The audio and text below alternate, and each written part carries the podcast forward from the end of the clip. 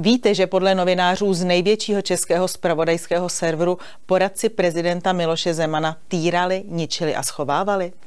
A víte, že podle senátorky Němcové nemají ani gram mozku? Je to prý nedůstojné. Víte, že prezidenta Petra Pavla na koloběžce bude v historickém sídle českých králů provázet ochranka rovněž na jednostopém vozidle? A že do komnat Pražského hradu přibude běhací pás? Ale o tom se nemluví. Pojďme na to. Prezident Miloš Zeman minulý týden poprvé navštívil svou kancelář, kterou mu zařídil v luxusním bytě na Praze 6 spolek Přátelé Miloše Zemana. Požádal, aby mu pomohli v rámci procvičování nemocných nohou výjít schody, na kterých byly připraveny nájezdové lyžiny pro jeho kolečkové křeslo a poskytl rozhovor v místnosti, která byla dříve v rámci realitních kanceláří označována v bytě jako ložnice. Rozhovor byl velmi zajímavý. Prezident Zeman kritizoval vládu, zejména ministra financí, za amatérské kroky, za jednání v rozporu s programovým prohlášením vlády i za vysoké ceny potravin. Podpořil také účastníky protivládních demonstrací.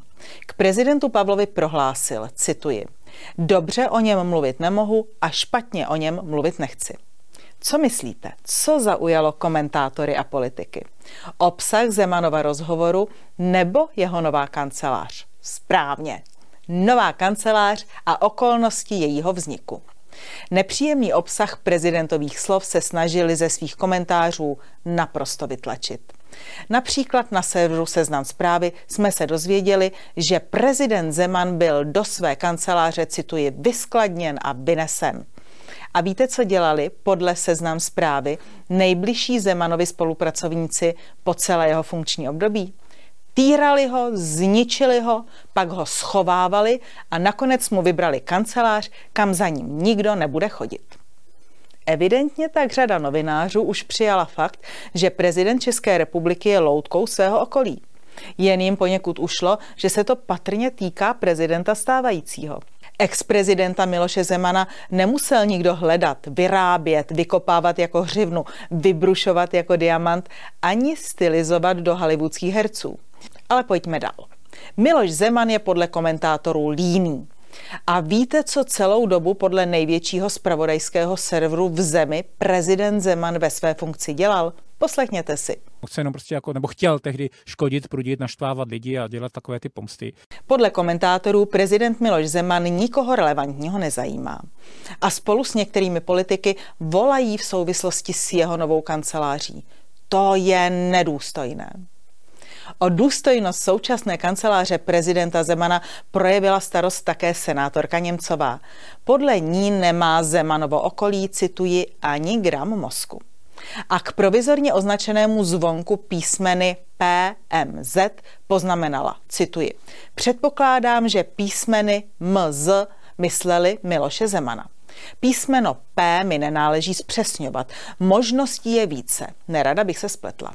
Konec citátu senátorky Mirky Němcové.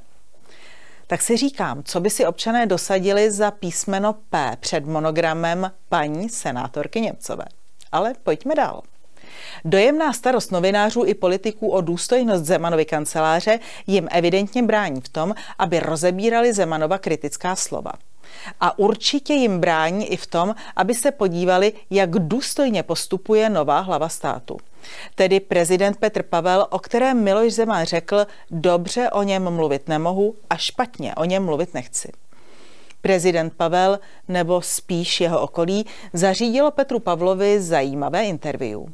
Pozvalo na hrad dětský kanál veřejnoprávního rozhlasu Radio Junior – a 12-letá moderátorka vedla s prezidentem rozhovor například o snech, o šikaně, o hodnotách, ale i o denním hradním provozu.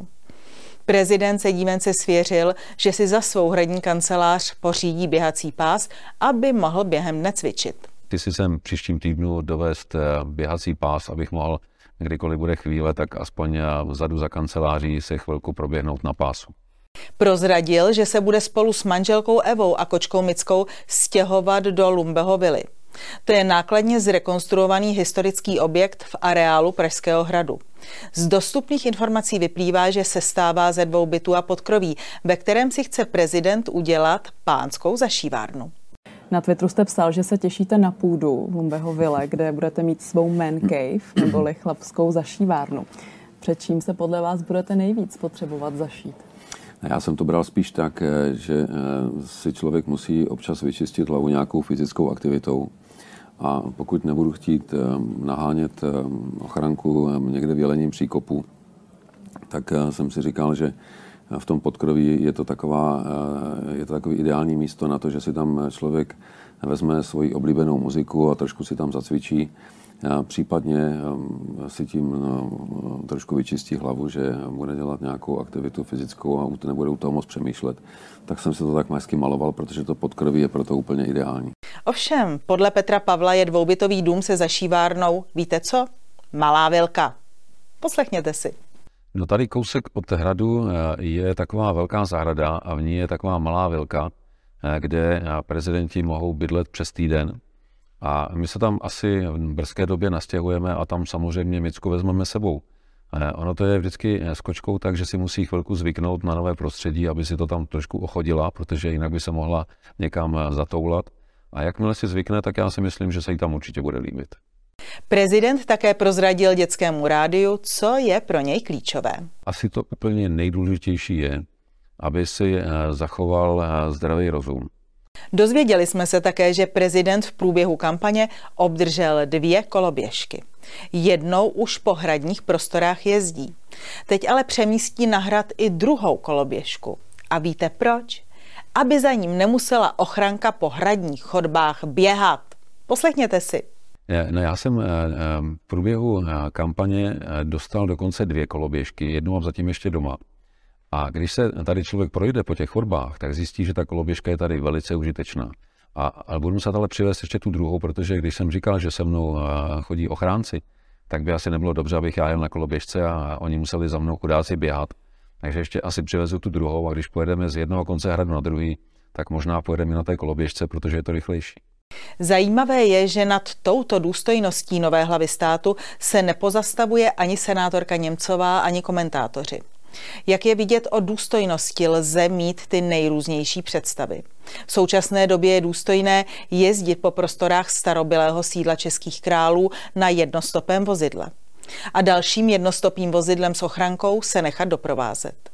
Pak si zajít do historické komnaty na běhací pás a večer se zašít v podkroví údajně malé velky.